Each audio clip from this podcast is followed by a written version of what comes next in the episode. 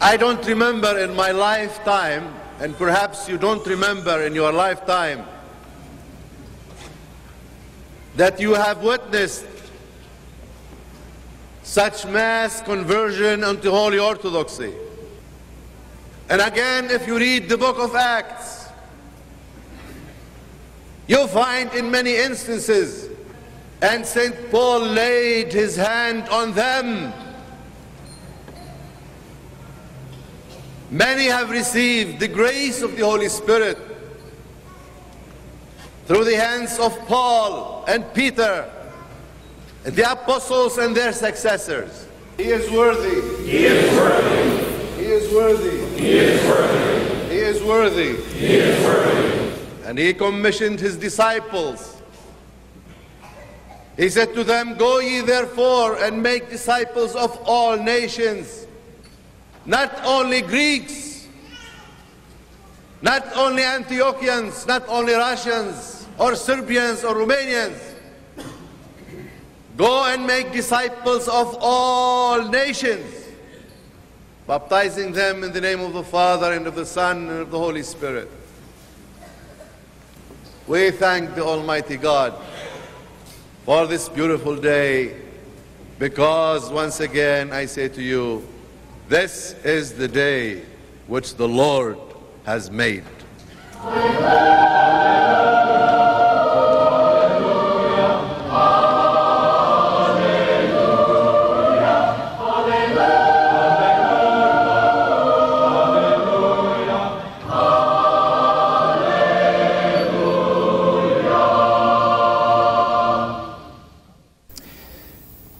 How is it possible that someone who thought people that made the sign of the cross were obviously not Christians?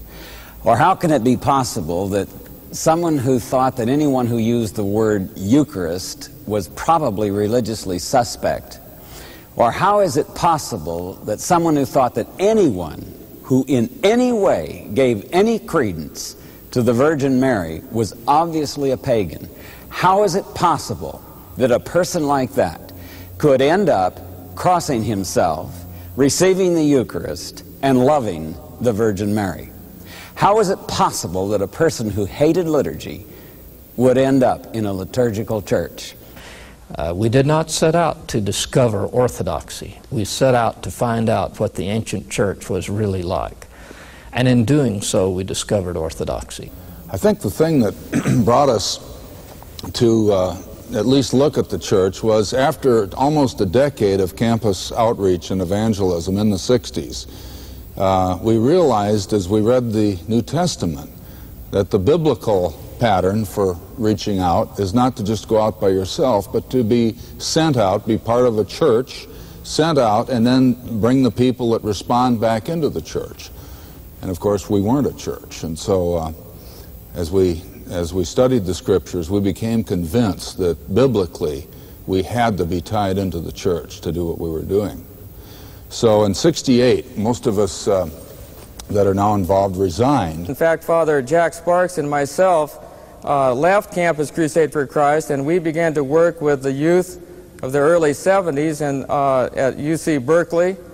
And uh, I uh, had a, a ranch where I worked with the notorious and famous uh, hippie communes in Northern California, where the most radical edge of these students who could not find any answers to life fled. There was still something missing. And in 1973, some of us who had formerly been with Campus Crusade for Christ once again got together. We were the ones who essentially formed the core of what became the New Covenant Apostolic Order to establish churches around the country, a group that eventually became the Evangelical Orthodox Church. And it became that because as we explored the whole matter of what it meant to be, to be and to have church, we knew that we had to do something more than we had done before.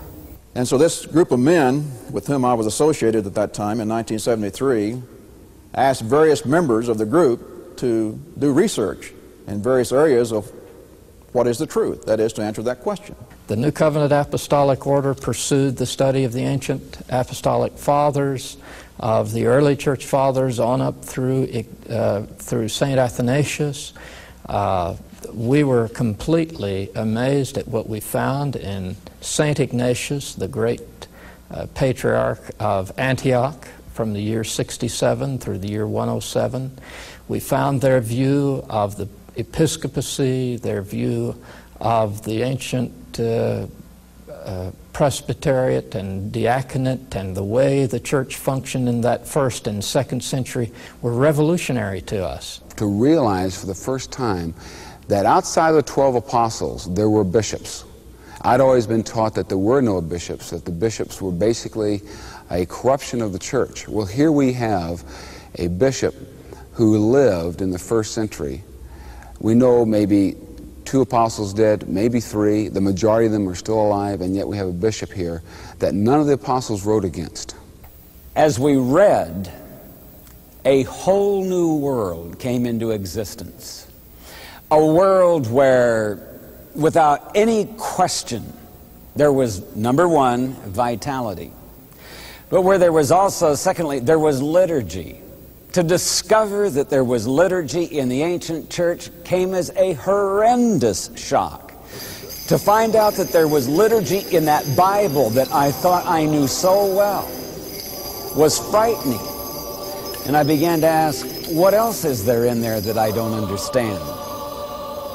I began in, to run into the word in the Bible, the word Eucharist. Oh, we don't usually translate it that way in the English Bible. We just translate it the giving of thanks or giving thanks. But the word was there. The very word that we took into the English language as Eucharist was right there in the Bible. All the time we wanted to be a people who abided in Christ, yet somehow we missed in John 6 that that it says that he who eats my flesh and drinks my blood abides in me. It came to us in such a uh, wonderful point in time where in the Orthodox faith we could land by participating in the Eucharist and know for certain, without doubt, that we were abiding in our Lord Jesus Christ and that we could follow him being nourished through the Eucharist. Having discovered the church as body of Christ, community, in, in, that sense of community, having discovered the church as the pillar and ground of the truth, and having discovered the church as worship, there was only really one thing left for us to do, and that is get into the church. Way back some years ago, Father John Bartke, when a high school student, had come to one of my Bible studies in Berkeley. And he got acquainted, and his name somehow got on my mailing list. And he kept track of what we were doing, and when he saw in 77, early 77, that we were moving toward orthodoxy, he wrote and asked for some of our papers. I sent him some and said, please don't show them to anybody else. These are private papers. And he immediately took them and showed them to Father Alexander. And I was so impressed by those letters that I took them to the faculty at St. Vladimir Seminary, and, and that was the beginning. And uh, I can remember when Father Schmemann came out to speak to us uh, in the early 80s. Uh, he said, now, for, regardless of what else you do, he said, get to know all the Orthodox. Don't just uh, get to know us, because when you come into the Orthodox Church, you'll be joining the whole church. So he said, get to know the Greek people, get to know the Antiochian people, the Serbians. And so we took him at his word and began then to meet other uh, clergy and uh, laity. And we felt that somehow the Lord was leading us to establish a relationship with uh, Orthodox, the Orthodox Church of the 20th century.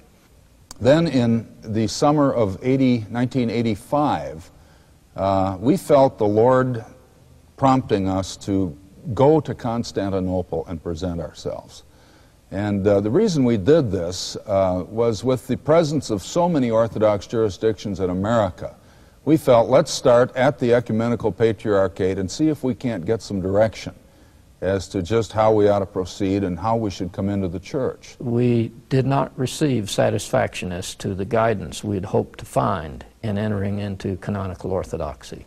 It was, we believe, a step that was ordained by God because we learned a great deal from that whole experience. We came back from Istanbul, and the very next uh, week or two weeks later, uh, arrangements were made through Father John Bartke for some of our uh, priests and uh, at that time bishops to meet with the Patriarch of Antioch, Ignatius IV. We were very impressed by the fact that he has taken the name of our favorite ancient patriarch. And we met him in Los Angeles, California, along with Metropolitan Philip Saliba, the Archbishop of the Antiochian Archdiocese of North America. Very quickly, we found ourselves on the way to becoming truly members of the Orthodox Church. Seal of the gift of the Holy Spirit.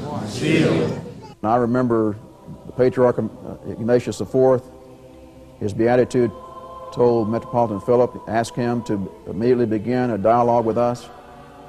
And the Metropolitan told us, he says, I do not, I will not keep you waiting long. I will give you an answer to your questions, and I will give you an answer as to whether or not you will be entering into the Antiochian Archdiocese. When Metropolitan Philip told us what to do, it took about five minutes for our synod to decide that we would do it, that uh, those of us who were the bishops of the Evangelical Orthodox Church would be happy to be presbyters, priests in the Orthodox Church. We would be, we would be honored to be priests in the Orthodox Church. Well, that was in the summer of 1985. By the fall of 1986, we were accepted. And then in February, my entire church of St. Athanasius Orthodox Church, then known as the Evangelical Orthodox Church, all the members of our parish were chrismated. So it was on February the 8th, 1987, that we found ourselves being ordained subdeacon and then deacon in the Orthodox Church. That just happened to be exactly 10 years to the day from the day that my assistant, Mark Dunaway, had sent to Father John Bartke the papers that he had requested. The most devout subdeacons to be deacons. Wherefore let us pray for them, that the grace of the All Holy Spirit may come upon them. That date was a, a, a thrilling occasion for us. I, I, I can't describe how, how it felt to be, to be brought into the Orthodox Church after such a long trek, so many years of hoping and waiting, and then to be actually clergy, deacons in the Orthodox Church. We were humble. All of us were humble. We knew that we did not know, did not have a grasp of the Orthodox faith nearly so deeply as the average layman in the pew. Then the next Sunday, February the 15th, 1987, we came to the cathedral, St. Nicholas Cathedral in Los Angeles. For it was on that day that I was chrismated and also brought in as a deacon into the one holy Catholic and Apostolic Church to the Antiochian Diocese. As I was in the church, St. Nicholas in Los Angeles, there were many, many things that went through my mind concerning what all was going to happen to me.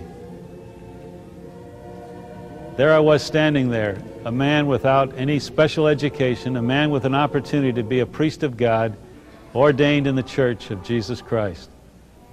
And then as I later went forward and had the towel of service put on my head, and as I stood for what seemed like forever, waiting for that part of the service to be over, I sensed something special in my life happening.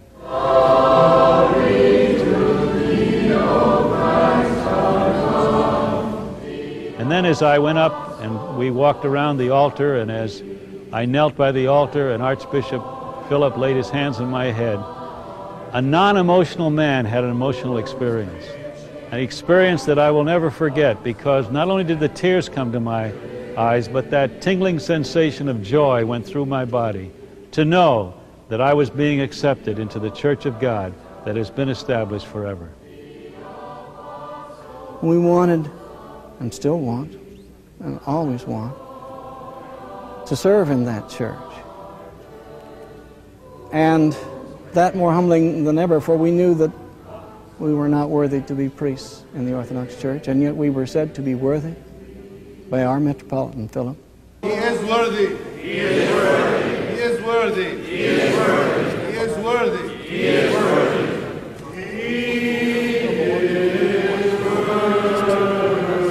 Comes next? Right.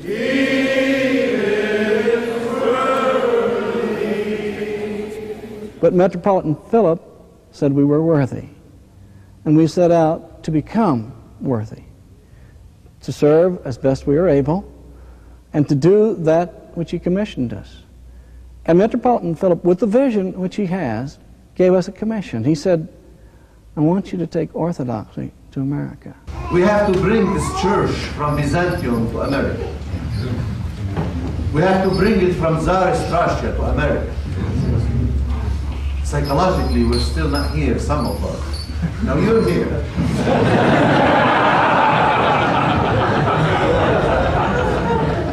so do something about it. The question might arise well, why should Americans become Orthodox? As an ama- And as a matter of fact, it is our personal conviction and our personal desire that every single American have a chance to hear about the Orthodox faith and receive it.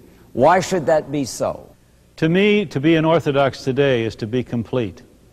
For me, to be an Orthodox today is to understand that I'm part of that church that linked all the way back to Antioch. Why do we have confidence in this church? Because it is the true faith. It has continuity. All the groups and movements and denominations that all of us had been in, we knew who started them. The denomination that I grew up in was started in this country in 1827.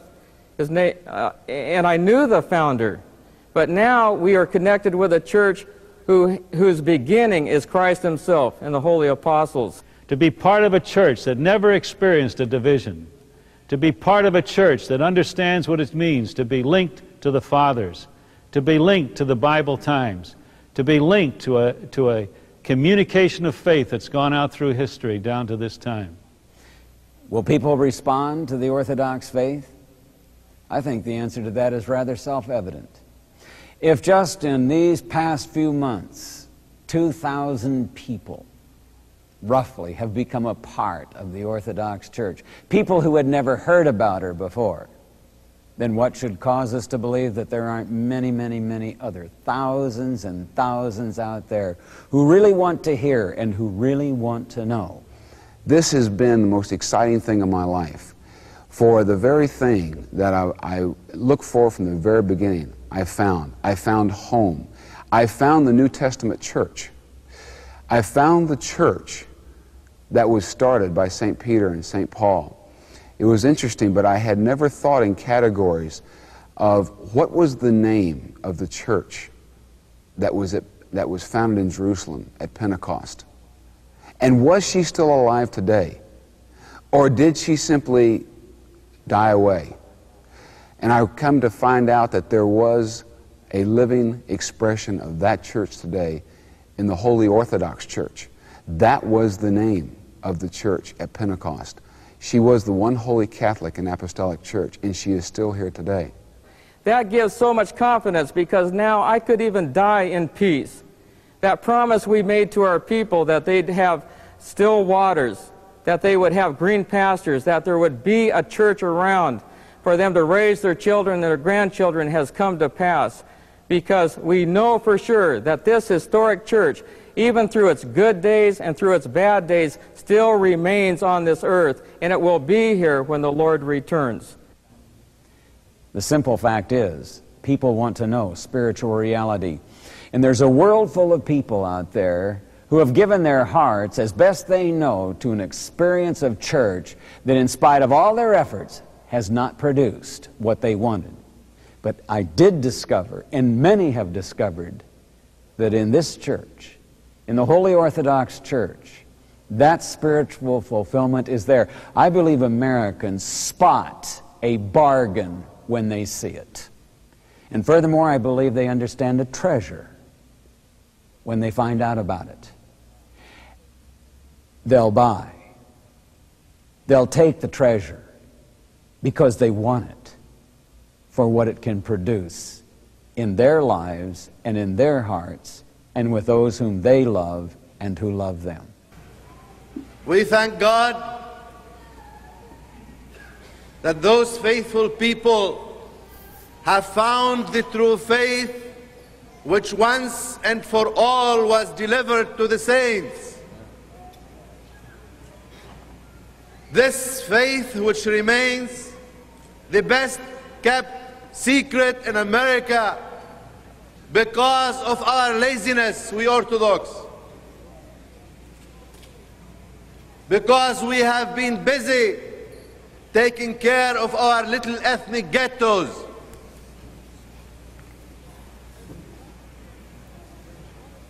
It is time that we let this light shine. America needs the Orthodox faith. I said to the evangelical Orthodox in the past Sundays, I said, Welcome home. Today, I say to America, Come home, America. Come home to the faith of Peter and Paul.